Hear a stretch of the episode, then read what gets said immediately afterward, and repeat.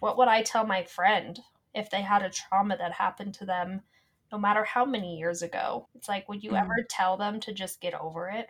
Would you ever tell them that's been, oh, it's been eight years? Like, you should probably not even yeah. think about that anymore. Are you done with this yet? yeah. It's like, I would never, I would never say that to anybody that's experienced a trauma. So why do I say it to myself?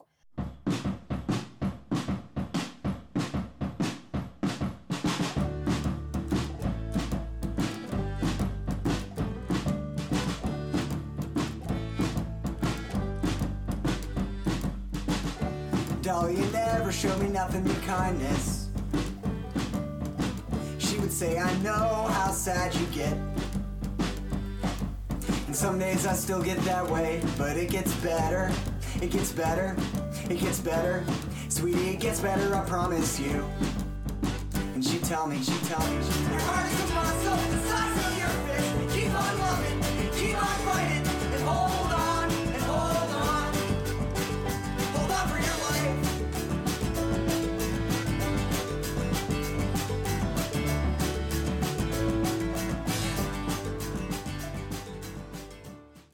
Hi, thank you for joining me.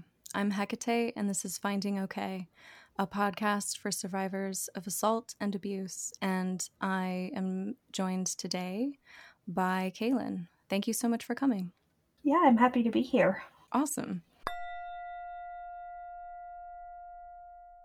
Trigger and content warnings for this episode include the following addiction, rehab, brief mention of psych wards alcoholism, DUI, sexual assault, brief list of systemic American social traumas, including 9 11, COVID 19, and quarantine.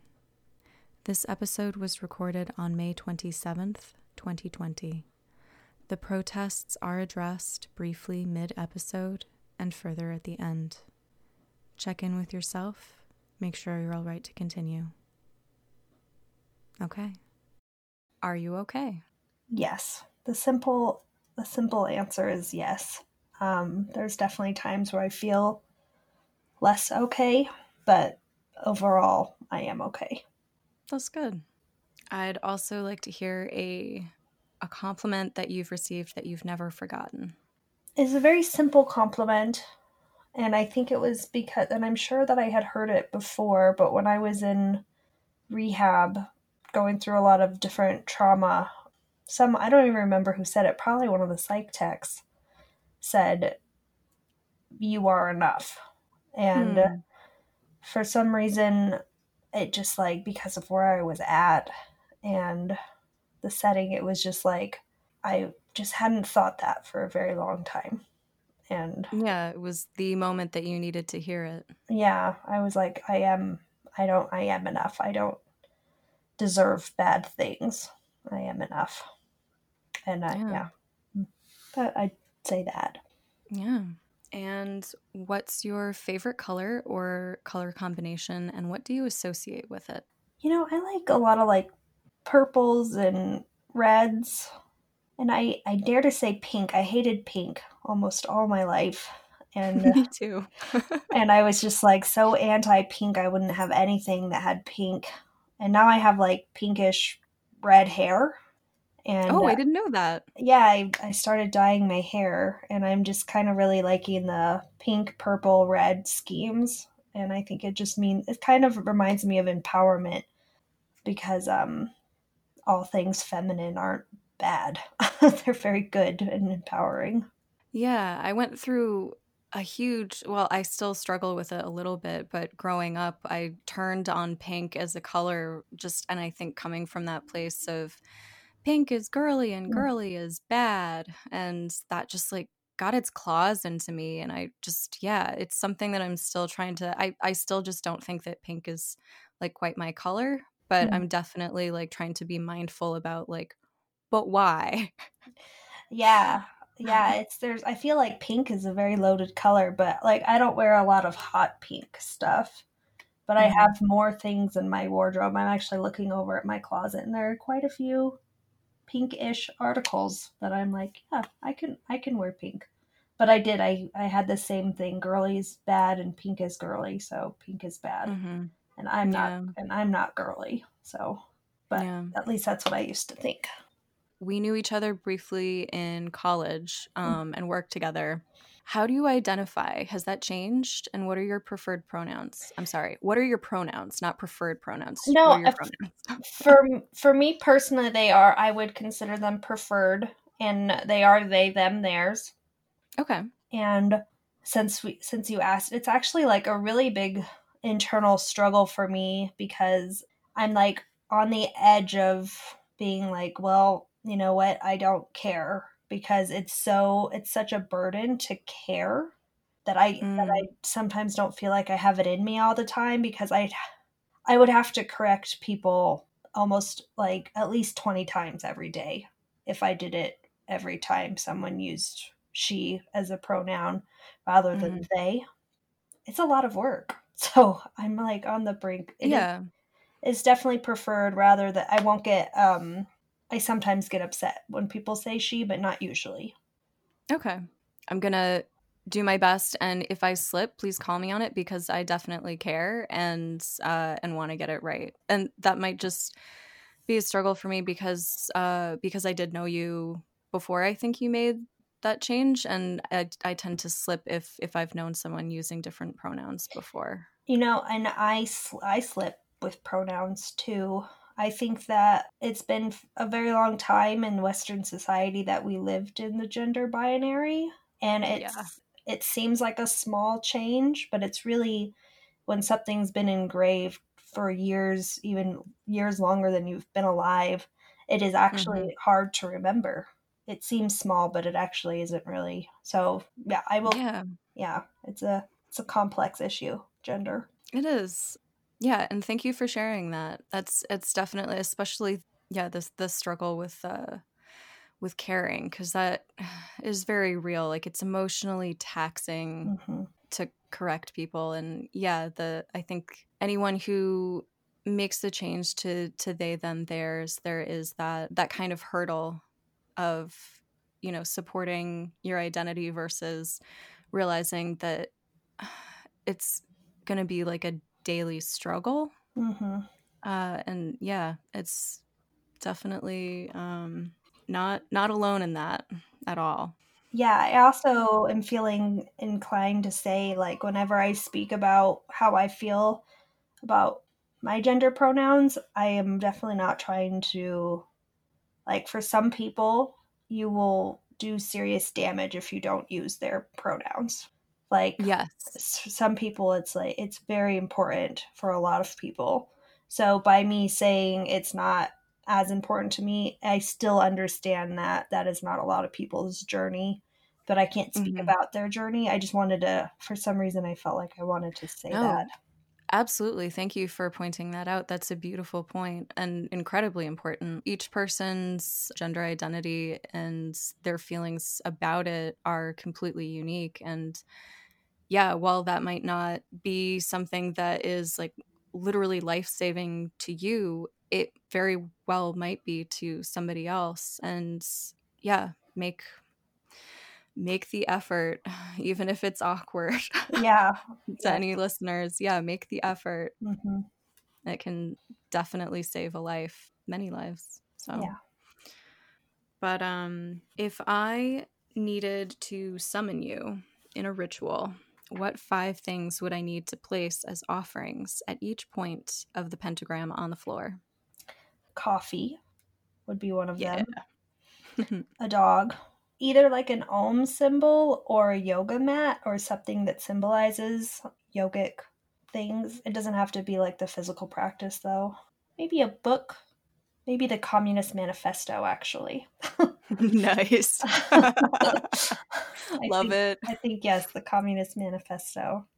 And um something cozy like a, a nice cozy blanket or just something comforting like that nice good answers thank you and what are the three most important parts of your self-care I think that physical movement is really important for me. I just feel better about my myself and my mind and my body. So either yoga or running or biking.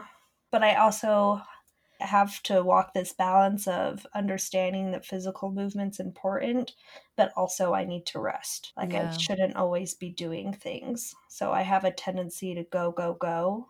So sometimes I have to like really be comforting to myself and be like, you don't always have to go, go, go. Like you can just sit and watch TV for half the day. You work 40 hours. Like you don't have to do something all the Yeah. time. So a, a balance between physical activity and rest. I don't know if that's one or two things. I guess it's two things. And then um, connecting with people and like reaching out to my friends. Yeah. And how do you how do you tend to do that? Text message, calls, or physical connection with Uh, people? what what form does that take for you personally? I prefer calling over texting, but I do text because a lot of people prefer texting over calling. So I I have a really good friend in Arizona and I reach out to her as much as I can and we do sometimes we even do Zoom workouts together or we just nice. um, do FaceTimes. I know this I, I have a friend that I see in person. She's been in quarantine. I've been in quarantine except my work. hmm So maybe that's not the most responsible thing that I should be doing, but I do have a friend that I that I see sometimes. Yeah. Well, you're not you're not the only person that I've talked to who has someone that that they see. I think it's all assessed risk and also just taking stock of personal well-being and really, you know, that's a part of the risk assessment isn't just is is this dangerous to public safety and each other, but also is this something that I need in order to stay sane and for us to both stay sane? Yes, there's so much going on. I also live with my um I guess not partner right now. That's very Mm. complicated. So that Yeah. was kind of an interest. Thankfully we both work. So Yeah. we're not like home together all the time. We're just going through a bit of a rough patch. Um, slash ending the relationship potentially. Yeah. So we're moving out It's rough. yeah so we i live i live with him and he has kids and they come over on the weekend so Okay. i see them as well Wow. Well, that leads right into my next question is like, what's your situation and how is this crisis affecting you? So, you are sharing a living space with your partner slash former partner, which is a huge challenge emotionally and just on every level. And you made reference to um, still working. So, you're an essential worker. What is it that you do? i work at a 90 day residential drug and alcohol treatment center for women And what do you do there? What What does your job kind of consist of?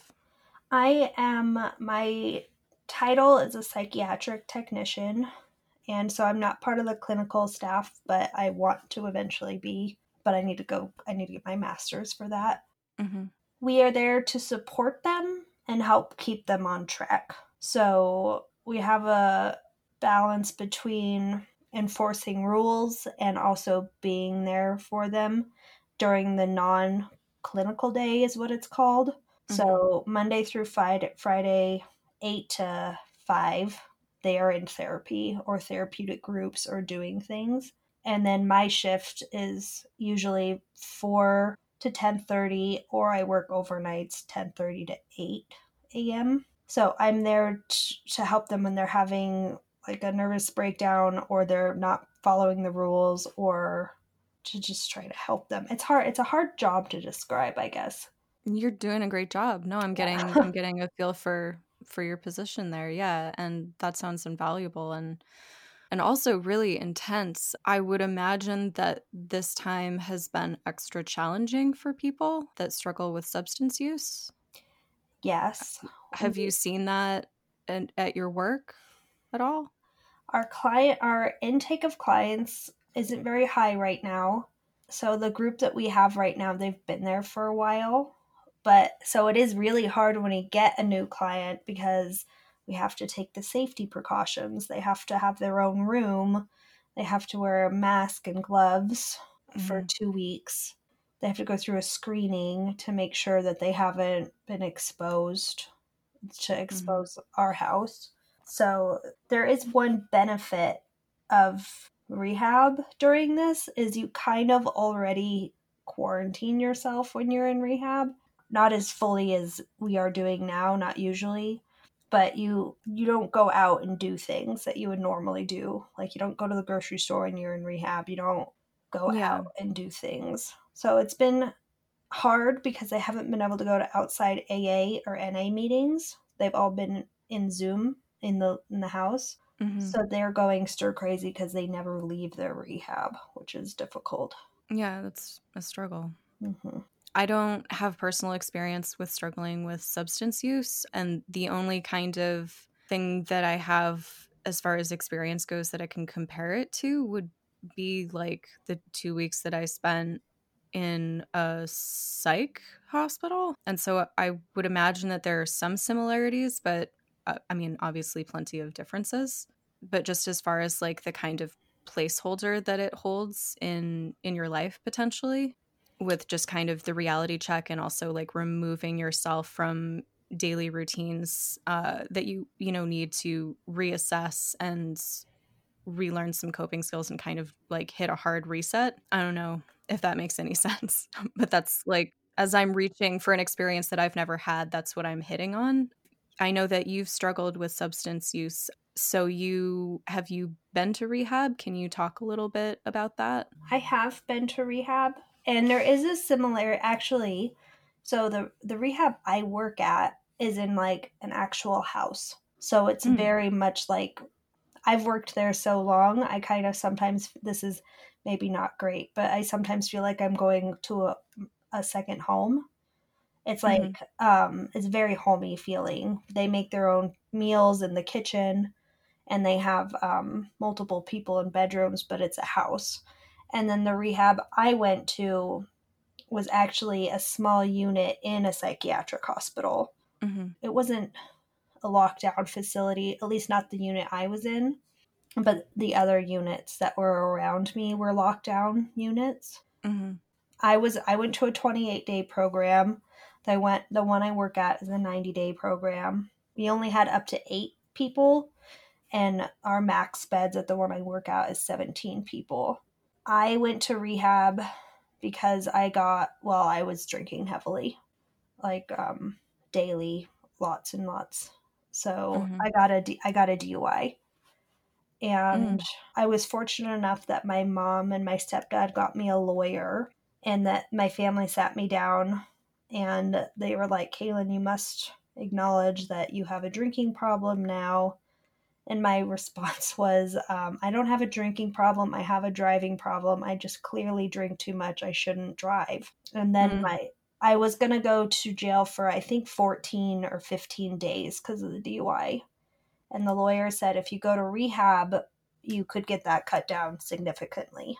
So I said, Wow. well, I I'll do that because I don't want to go to jail for 14 to 15 days because I couldn't even I couldn't I'm not not good at being contained like that. So it wasn't until about 2 weeks into rehab that I even acknowledged that I was there because I had like a problem, which is common. Um, as silly Yeah. as that sounds, it's common to not to go into rehab not thinking you have a problem.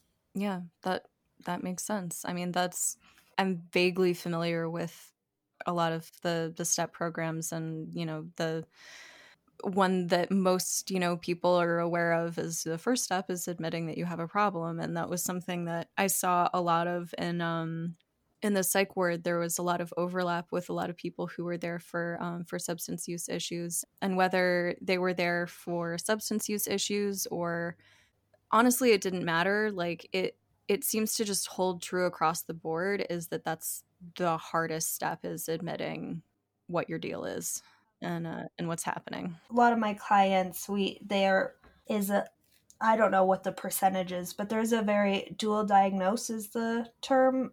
Usually psychiatric visits go hand in hand with also going to rehab. A lot of my clients i guess is what i'm saying have been to psychiatric hospitals and i've been to a psych i've um, spent time in psychiatric hospitals as well but not not for as long as i was in a rehab well there's there's a lot of overlap with um with substance use uh, a lot of the times being a form of self-medication and understandably like if you are struggling with any kind of psychiatric um, issue that you might have a problem with self medication. And it Yeah, just it makes sense. Yeah, it's kind of like the chicken or the egg. It's like what came Yeah. what came first. I don't really. For most people, it's a. Some people it's clear cut. Most people never. It's never clear cut. Um, I Mhm. should shouldn't say never. It's for most people it's not clear cut on whether they they were self medicating or their drinking and drug use um, snowballed a disorder Mhm. um, of some kind. Sometimes it's really, really important to know what people's diagnoses are, but I try Mhm. really hard not to focus on it because I don't want I'm I don't want someone that identifies as being mentally ill for them to feel like that is who who they are. That that's all that they are. Yeah. Exactly. So I try not to pay too much attention, but there is an overlap for sure between Yeah. mental illness. I mean, yeah. That's yeah, that's really wonderful that you that you try not to over identify that, you know, being aware but not over identifying. I think that's honestly probably extremely helpful for uh for people. Um cuz it it does get frustrating. yeah, I'm also not qualified. Like I've taken some psychology classes in undergraduate, but that doesn't mean like I'm able to be, oh, this person does this because of they have this diagnosis and this is a symptom of I'm not like qualified to make those kind of judgments medically or clinically speaking. which is an incredibly responsible realization to, Thank you. to know that Yeah. I gotta give you props for that Thank you. because it's it's tempting, It is so especially tempting. if you want if if you're planning to go into a field, it's especially tempting to to overstep. But what are the main ways that this current crisis is challenging you? Well, I'm in the process of moving. Oof. Yeah, so it's been really hard to we I just recently can go look at places and my lease is running out. I I'd say my living situation has been pretty hard during the quarantine because I can't Yeah. like go do a lot of things. Yeah. I'm really grateful that I don't have any serious medical issues that this would be affecting. Like I have clients that they need to see a doctor and they're like, "Well, this isn't really during COVID-19, you really can't come into the doctor's office or Yeah. just things like I'm glad that I'm not dealing with anything that's life-threatening. yeah. For me, it's been I think compared to a lot of other people's experience, it's been pretty minor inconvenient rather than um, like earth-shattering hmm or life-changing. It's a blessing. It really is. If I think too much about it though, I get really upset. Yeah, fair.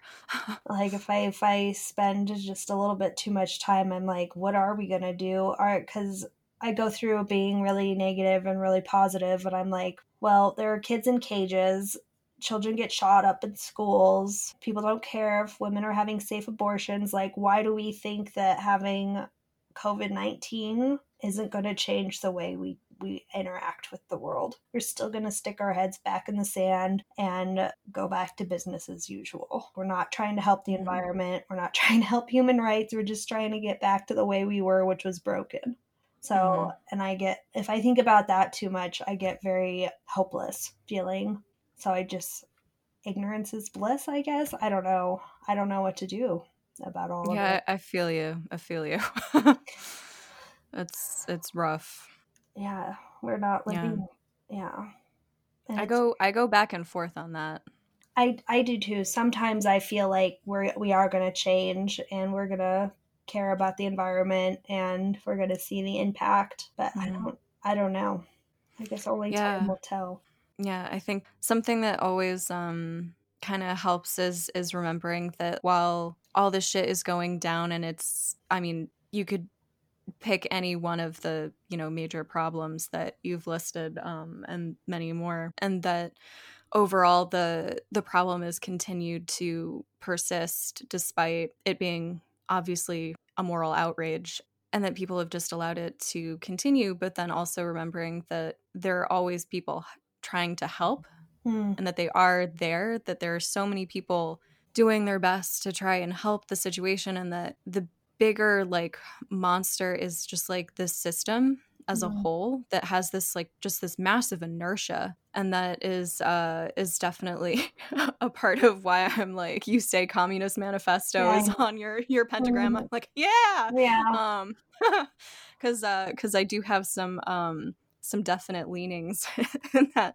in that direction. I am not a fan of capitalism as a system, and so I've found it kind of interesting to look at like people versus like the larger system and like where does one become the other Hmm. and how is this crisis going to affect people versus how is it going to affect the bigger system it's undeniable to many that the system is not working that what we've accepted that business as usual is not sustainable and that it's not desirable even and so really the question is you know is it possible that this is enough of like a stick in the in the spokes of the wheel to disrupt it enough that we could make positive change and disrupt the system or rebuild the system somehow in a way that would potentially fix some of those problems or um, make enough changes in some of those respects?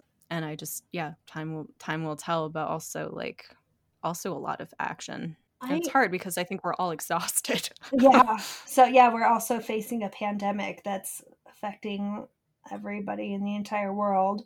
I yeah I think that we need to so in the in the Trump era that we are in and divided as we stand is kind of like a lot of people's motto, maybe not mm-hmm. consciously, but it is very much you versus me type situation. I think we need to in my opinion unite the working class. Yup. And I mean like the overall like the people that work at Sprouts, the union workers, truck drivers, people that are, you know, the majority of the people. But right Yeah. now, that isn't a group of people that all merge together. We have, we're very like bubble living. I mean, Mhm. I live in Boulder County. It's like one of the biggest bubble living places ever. And oh yeah astonishingly so Eston- yeah, I know, yes, that's so true. it's amazing yeah, it's like everything's perfect. People look great.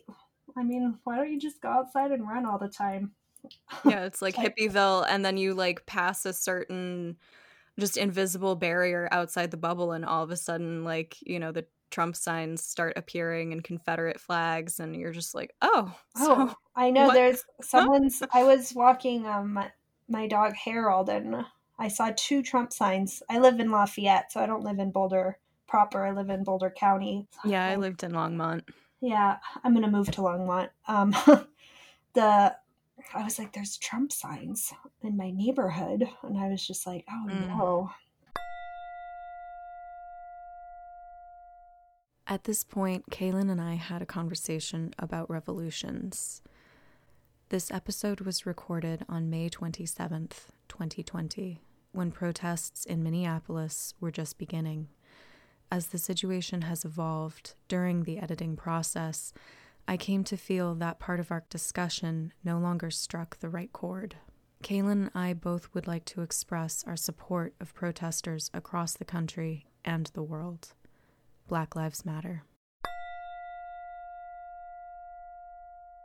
like even our voting system we feel like we have we feel like we have freedom because we vote but i mean it's we don't pick who we're voting for by any means. It is very No, there's calculated. the electoral system is is really outdated and messed up.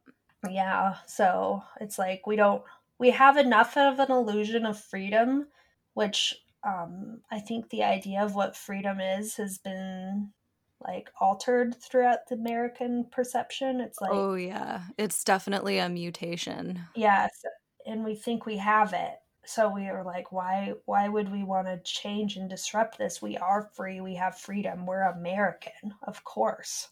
Yeah, well, and there's that like that rabid devotion to the mutation that we idealize, you know, and so like not only that, but we, just angrily defend, um, you know, that that version of freedom that that we identify as, you know, real freedom. Yeah. Ugh. Yeah. Yeah. But it's uh it's it's interesting having friends in other countries um because I've I've done a lot of travel and you know most of it was um was in India and I met a lot of people from different countries and uh, and I've learned so much just speaking to actual human beings from different countries that I've never learned in all my time of like being a curious person that read a lot. Mm-hmm. You have to really really try hard to to get to step outside of like American propaganda yeah. And really. so I learned so much just from literally speaking to other people that lived in other countries in other systems and um had a friend that that I knew in uh an artist residency in India and he was Costa Rican and you know he talked to me about like the healthcare that they have and and Cuba and the healthcare mm-hmm. that Cubans had and that was a revelation because all my life I had been force fed you know the american idea of what cuba was and it was complete nonsense and mm-hmm. total propaganda. And then my favorite is uh, is I have a friend from Holland who's constantly commenting like every time I post something about um, the American uh, healthcare system or like dental practices or just just honestly like anything ridiculous that's going on in our country and she'll just chime in and be like here's how things are in my country and i'm like oh boy that sounds nice no.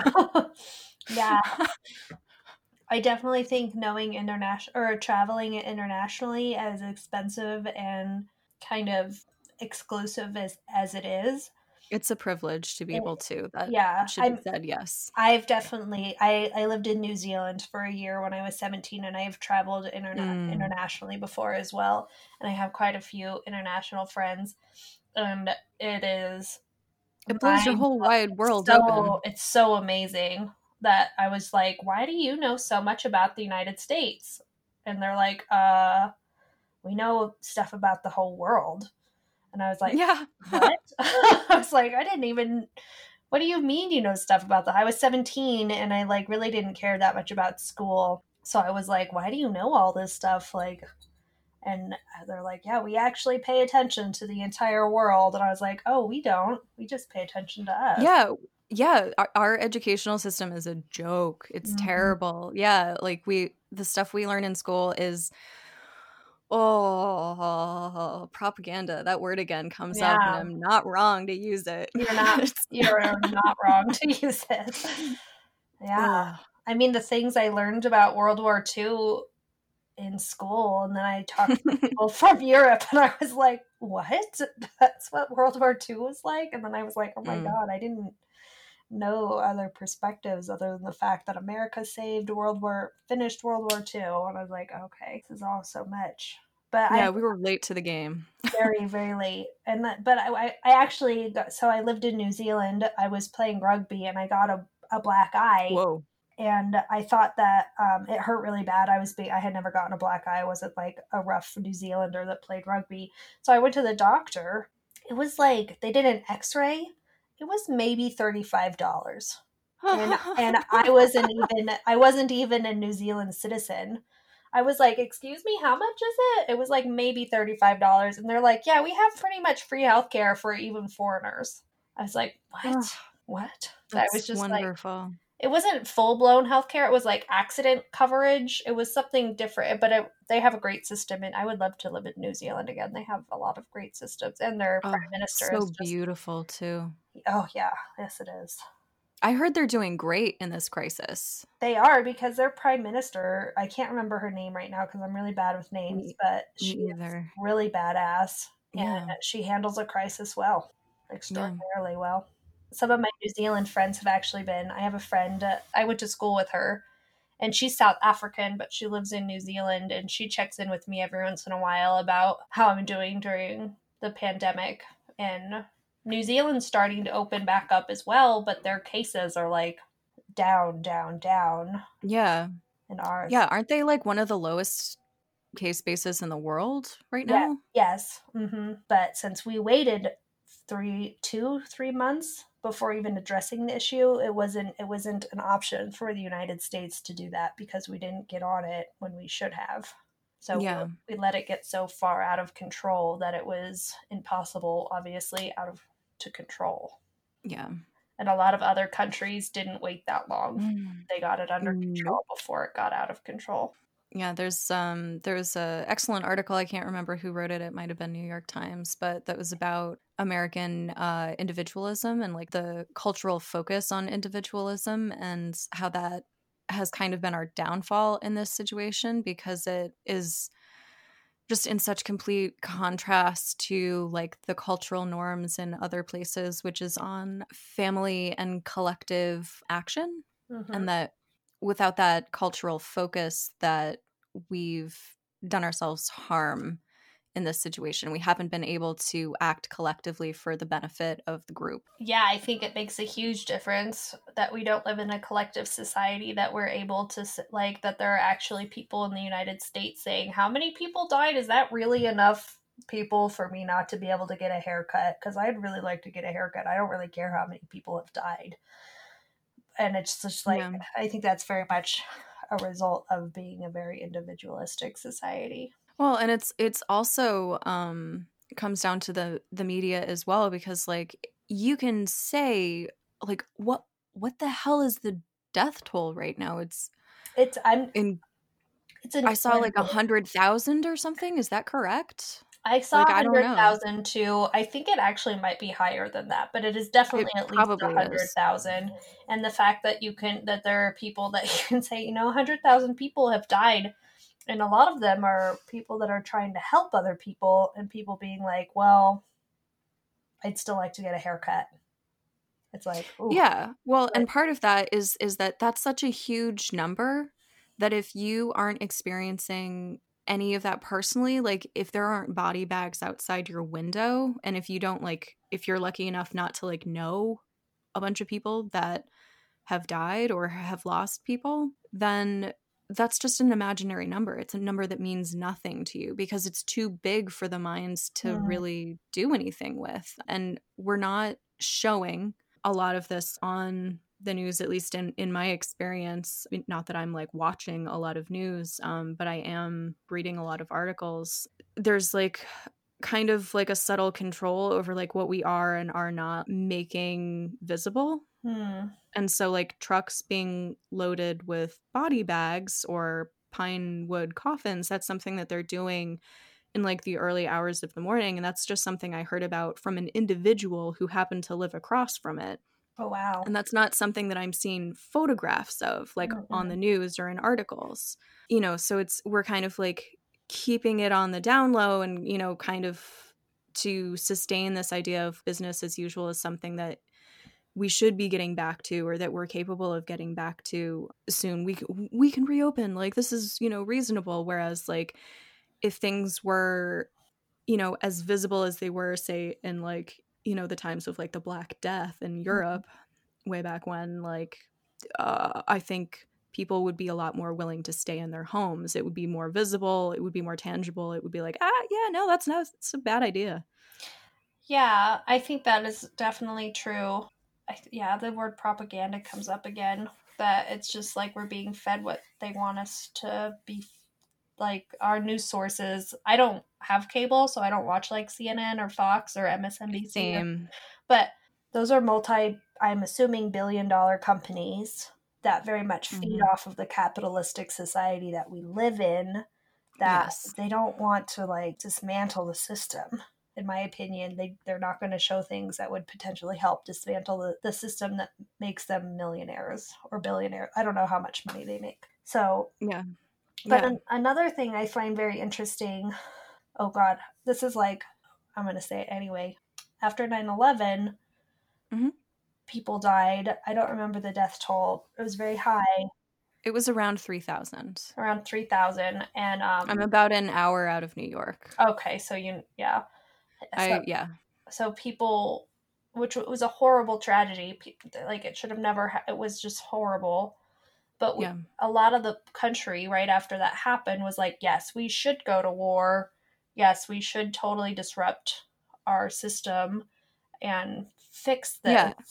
Everything changed immediately Immediately, we Um, have ICE now, which is just a god awful, horrible thing that shouldn't be shouldn't exist. We had we started a war that we're still technically well, not technically, but we're still in. and we've invaded yeah. and ruined multiple countries. But we have yeah. a, a virus that's killed 100,000 people, and we don't want to change for that. And I don't understand that mentality at all. Well, one supported our system, you know, and this one does not. Mm-hmm. So it, it it really is just a, about like who's making money and war has been like an American addiction for a while and uh and it really like it boosts the economy um in huge ways and then also like the oil that's a huge factor as well like so there was you know and also just like the uh imperialist way that we mess around with other countries is just really blah, yeah, just really gross. Um and uh, and disturbing and so all all of the things that came out of 9/11 like those were strategic and and worked right into you know they appeared to be disruptions but were actually just like another manifestation of business as usual. And whereas this has the potential to really uh disrupt business as usual. That's great yeah that's great insight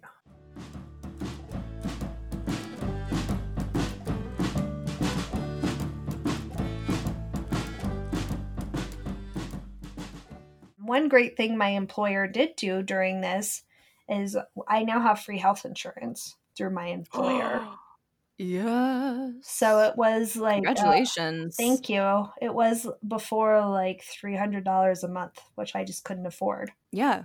So, Not many people can. Yeah. So um, now my employer, since COVID nineteen, is covering all of her their her employees' health insurance because that's amazing. We're working during a pandemic, and I think that is pretty. I thought that was pretty awesome of her. Yes, it is. Um, especially I work at a small company too, so it's not like I work for this giant corporation. Yeah, that ain't nothing. Yeah. and has your past trauma come up for you unexpectedly during this time in any way? You know, I just started going to therapy again after not going for a while. How long is a while? A little over a year, probably. I had a health insurance through, and then I graduated. I stopped seeing the therapist that I liked, and then mm-hmm. now we're doing a sliding scale so I can continue to see the therapist that I like. But I don't know if it's if some of my past trauma is coming up necessarily because of the pandemic, but it is happening during the pandemic. A lot of like abandonment and then also just being not sure often like navigating for me personally navigating sexual partnership is really difficult because yeah. of, because of my past sexual trauma so when i'm single it's very easy to be like well i'll just be alone and i'd rather not be touched mm-hmm.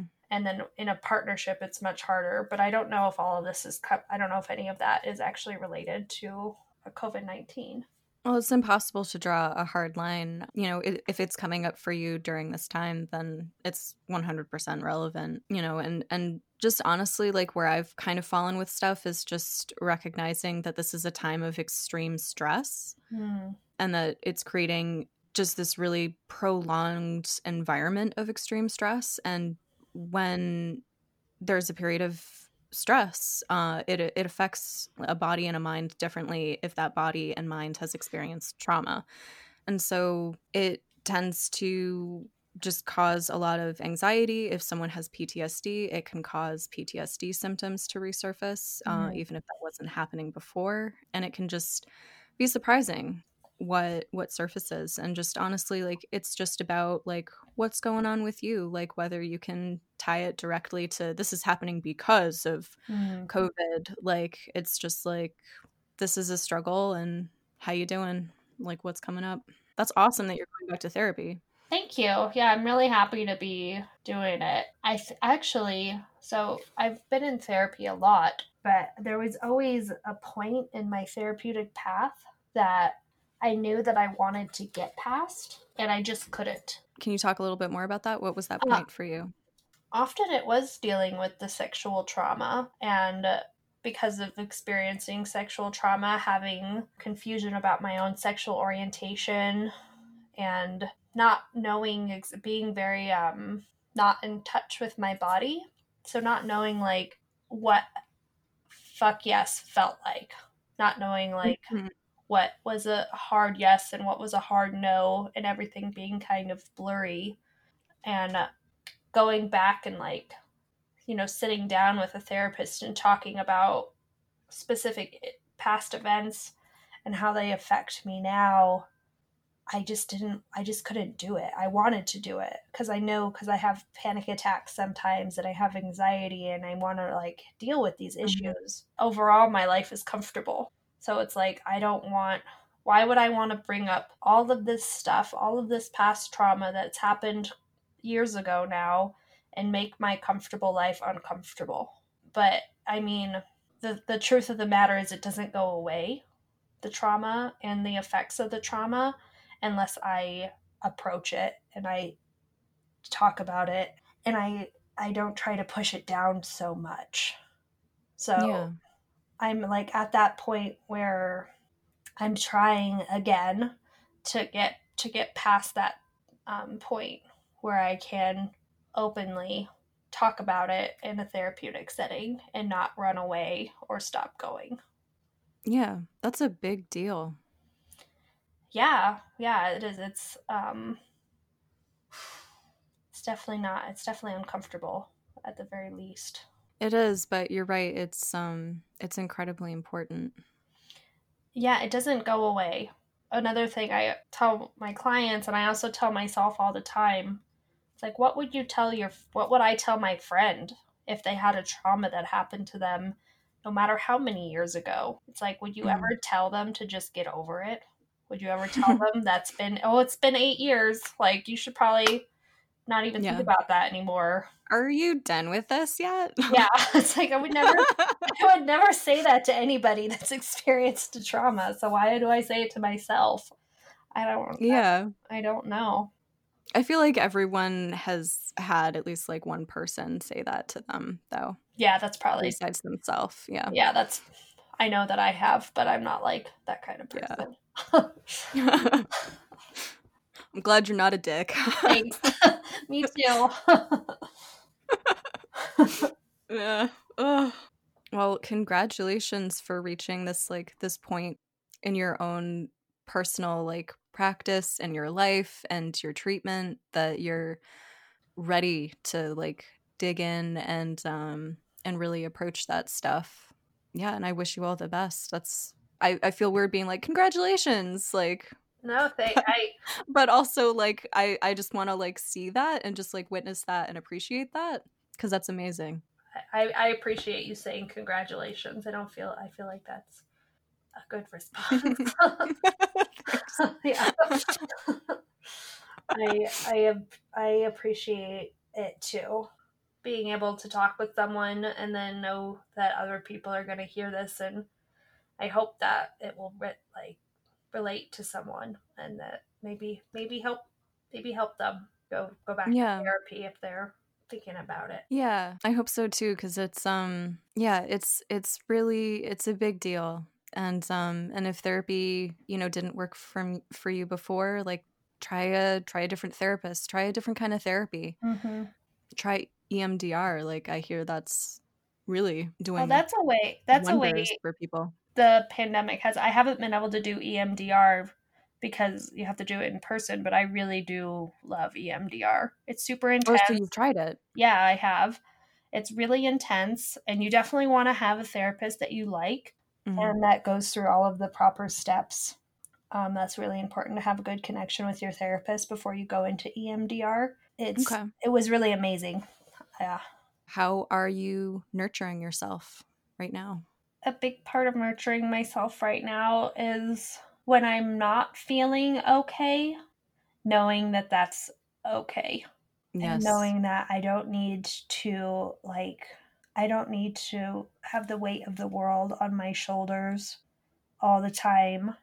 And that it's okay to, like, take a bubble bath or to go for a walk or to binge watch. I watch The Americans, which is about Russian spies, but binge watch Mhm. t- binge watch TV sometimes, and like Yeah. just just try not to judge myself so hard and don't shit on myself.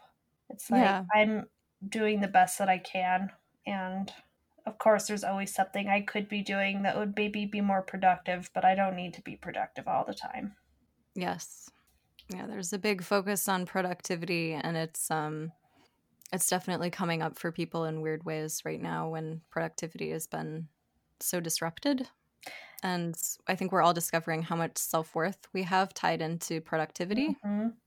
I I'm like a bit of a workaholic. So if I had actually lost my job during this, I I had a little bit of a scare with a fever. I had a, a fever, but it mm. went away really quickly. I, I don't think, but I w- I thought my work. My doctor initially told me you're not going to be able to work for two weeks, and I was like, mm. "What? No, that's not that's not even possible. I couldn't not work for two weeks." And then oh, I thought about how many people are not working, and it's been like two months. I'm like, I can't. It's been bananas. It's yeah, I can't. Um, yeah, can't imagine. Yeah, yeah. My work shut down pretty quickly. Um, so mm-hmm. I've I've been unemployed this whole time, and um, they're now opening up till July. Oh wow! My partner is a bartender mm. at a local restaurant and they're opening up on the 4th. So, in a matter of days. And that whole industry is completely changing. And so we're just, uh, yeah, it's everything's changing. It's all really weird and scary and, um, and bizarre. Yeah, I wish it were changing in the respect of people getting paid more, but I don't know if that's mm. gonna. That would be fantastic. Yeah. Yeah. I thought that I would mention, you know, us as workers going into the residential treatment center, we're the risk for them. So we yeah. have to they're they're not exposing us to, we would be exposing them. So anytime I do things, I have to think about is this going to put my my clients at risk for potentially getting COVID-19 if I'm asymptomatic and we have an 84-year-old client yeah. like i have to not do a lot of things and do not a lot of things long even though the bans are getting lifted i still have to be aware yeah. more so than maybe some other people i don't know. Well and that's wonderful that you are mindful in that respect that you're thinking of your clients in that way and being responsible. That was rather beautifully put. Yeah thank you but thank you so much for joining me and for speaking so candidly on a number of issues. And uh, and I hope that we can talk again soon. Me too. Thank you for having me. I really appreciate it, and I really appreciate you putting this podcast out into the world for people to hear and you know heal and relate and connect over. It's really amazing. Oh, thank you. Mm-hmm. Yeah, I appreciate that. Yeah. thank you so much. Yeah, thank you. Thank you for joining me. I would like to take this opportunity to reiterate my support of the protesters in Minneapolis, in all the cities across America, and I'd like to thank everyone internationally who is protesting in support. Black Lives Matter. Black Lives Matter. Black Lives Matter. I also want to make clear that while often the focus of this podcast is on survivors of sexual assault, I also add abuse there. That's any form of abuse. And this includes emotional, verbal abuse, and it also includes systemic abuse. I would like to take this opportunity to make it very clear that I'm here, my mic is here, and I would like to make it available for people of color. I would like to amplify your voice. If you or someone you know would like to take advantage of that, please contact me and we can set something up. Thank you so much for listening. Please write in with listener questions and episode requests to podcast.findingok at gmail.com. I would love to hear from you. This podcast relies entirely on crowdfunding, and you are the ones that help me make it happen. Thank you, sincerely. A link to the GoFundMe can be found on the podcast website, and I share links routinely on my Facebook page. Please feel free to friend me. My name there is Hecate F O K, spelled H E C A T E F dot O K A Y. Thank you so much for your continued support. Please share, subscribe, and donate if you can. And also, please donate to Black Lives Matter if you can. Please be safe if you're out there protesting. And thank you again to all the essential workers out there. Thank you to everyone who's doing what they can to keep this country moving and to make sure that it's moving in the right direction for equity and for justice. And I'd actually like to end with some quotes from John F. Kennedy. Those who make peaceful revolution impossible will make violent revolution inevitable. From Martin Luther King Jr. A riot is the language of the unheard. From His Holiness the 14th Dalai Lama. If you think you're too small to make a difference, try sleeping with a mosquito in the room. Your heart is a muscle, the size of your fist. Keep on loving, keep on fighting, and hold on, and hold. Hold on for your life.